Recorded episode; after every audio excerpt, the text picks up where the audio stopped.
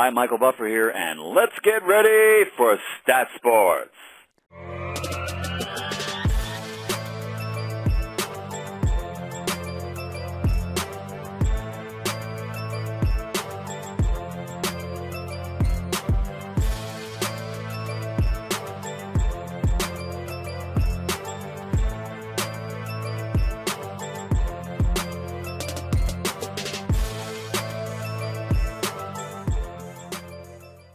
Back here on Stat Sports.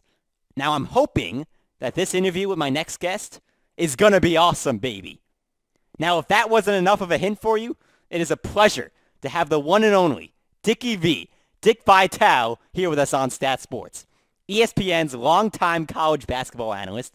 And Dick, you are a very busy man. You have your new book, Dick Vitale's Mountain Rushmore of College Basketball, with all sales proceeds being donated to the V Foundation for cancer research, and you're fresh off your 14th annual foundation gala, raising over $14 million for pediatric cancer research. Amazing work there. Thank you so much for the time, Dick. How are you? I appreciate so much you giving me the opportunity. Dick, your new book is Dick Vitale's Mountain Rushmore of college basketball. What was the motivation to write the book? Well, you know, I, I completed right now 40 years at ESPN. So with 40 years, I just was sitting around with a bunch of guys, we're talking, uh, who are the best, who are the best players, the best coaches.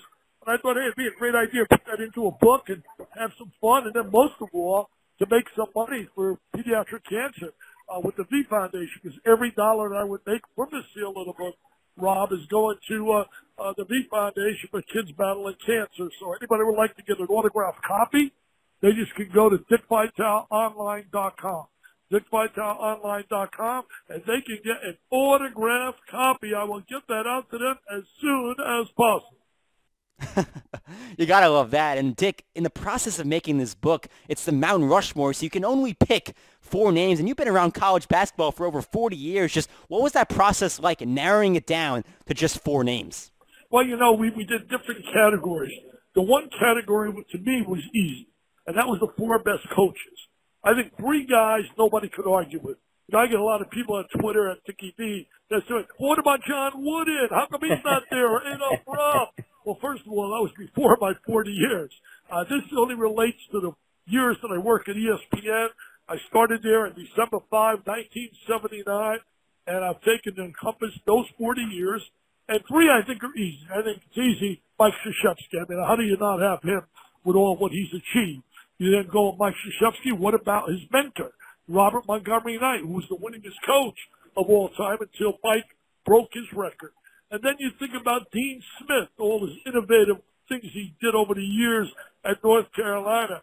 And then the fourth one was kind of tough. We battled. There are a lot of names. You could have Jim Calhoun up there. You certainly could have talked about Tom Izzo and well, you could talk about John Calipari, but we went with Roy Williams. And the reason a difference maker was Roy averaged 25 wins a year. People don't realize that. The 15 years over at Kansas, in addition to winning three national championships at North Carolina. So we're going with Roy Williams. It's interesting. We get Roy Williams, a pupil, the mentor, Dean Smith. We have Mike Krzyzewski, the pupil, and the mentor, Robert Montgomery Knight. So that was pretty easy. Now, the other categories, the four best players, the four best point guards, the four best scorers, the four best rebounders, that was tough. There's a lot of guys that could have been in there. The legendary Dick Vitale here with us on Stat Sports. And Dick, you mentioned your book and all the sales proceeds being donated to the V Foundation for Cancer Research. You also are fresh off your 14th annual foundation gala, raising over $14 million for pediatric cancer research. Amazing work there. Just what does your foundation and the gala mean to you? Well, you know, the gal is so important to me because to me there's nothing worse than seeing a mom and dad watch their child do chemo, radiation. Uh, just yesterday I was with a youngster who was told at age two and three that he would never ever walk, never ever talk, and most likely will not make it in a few years. He had neuroblastoma. Well, if you've seen Jake now, I put him up on Twitter yesterday. I put a picture with Jake and I, and I talked about how research works because Jake today is playing college baseball. Jake today is one year away from graduating college, and he's a terrific kid, and he can't do enough to raise money. So dollars do work. The problem is there's not enough dollars in research. Now we've been blessed at my gala. I'm very proud of that we've raised so far over 29 million. We're approaching 30 million dollars for kids battling cancer. And to me, you know, I just recently got the highest honor you could ever get in broadcasting, really, uh, the Emmy for Lifetime Achievement and joining the likes of Howard Cosell and Keith Jackson and Vince Scully and Curt Gowdy and John Madden. And it blew me away because I don't feel I belong with those guys, but I was, I'm not going to run that they wanted to give it to me. But as, as, as important as, and as really memorable that kind of an event is in the Hall of Fame, nothing brings me more joy than be able to bring a smile to a mom and dad's face and to raise money for kids battling cancer. We need help. And anybody out there wants to join, you can get my book. Every dollar's going to it. Or you can make a donation right on my website, dickvitaleonline.com. And it all goes for kids battling cancer through the V Foundation.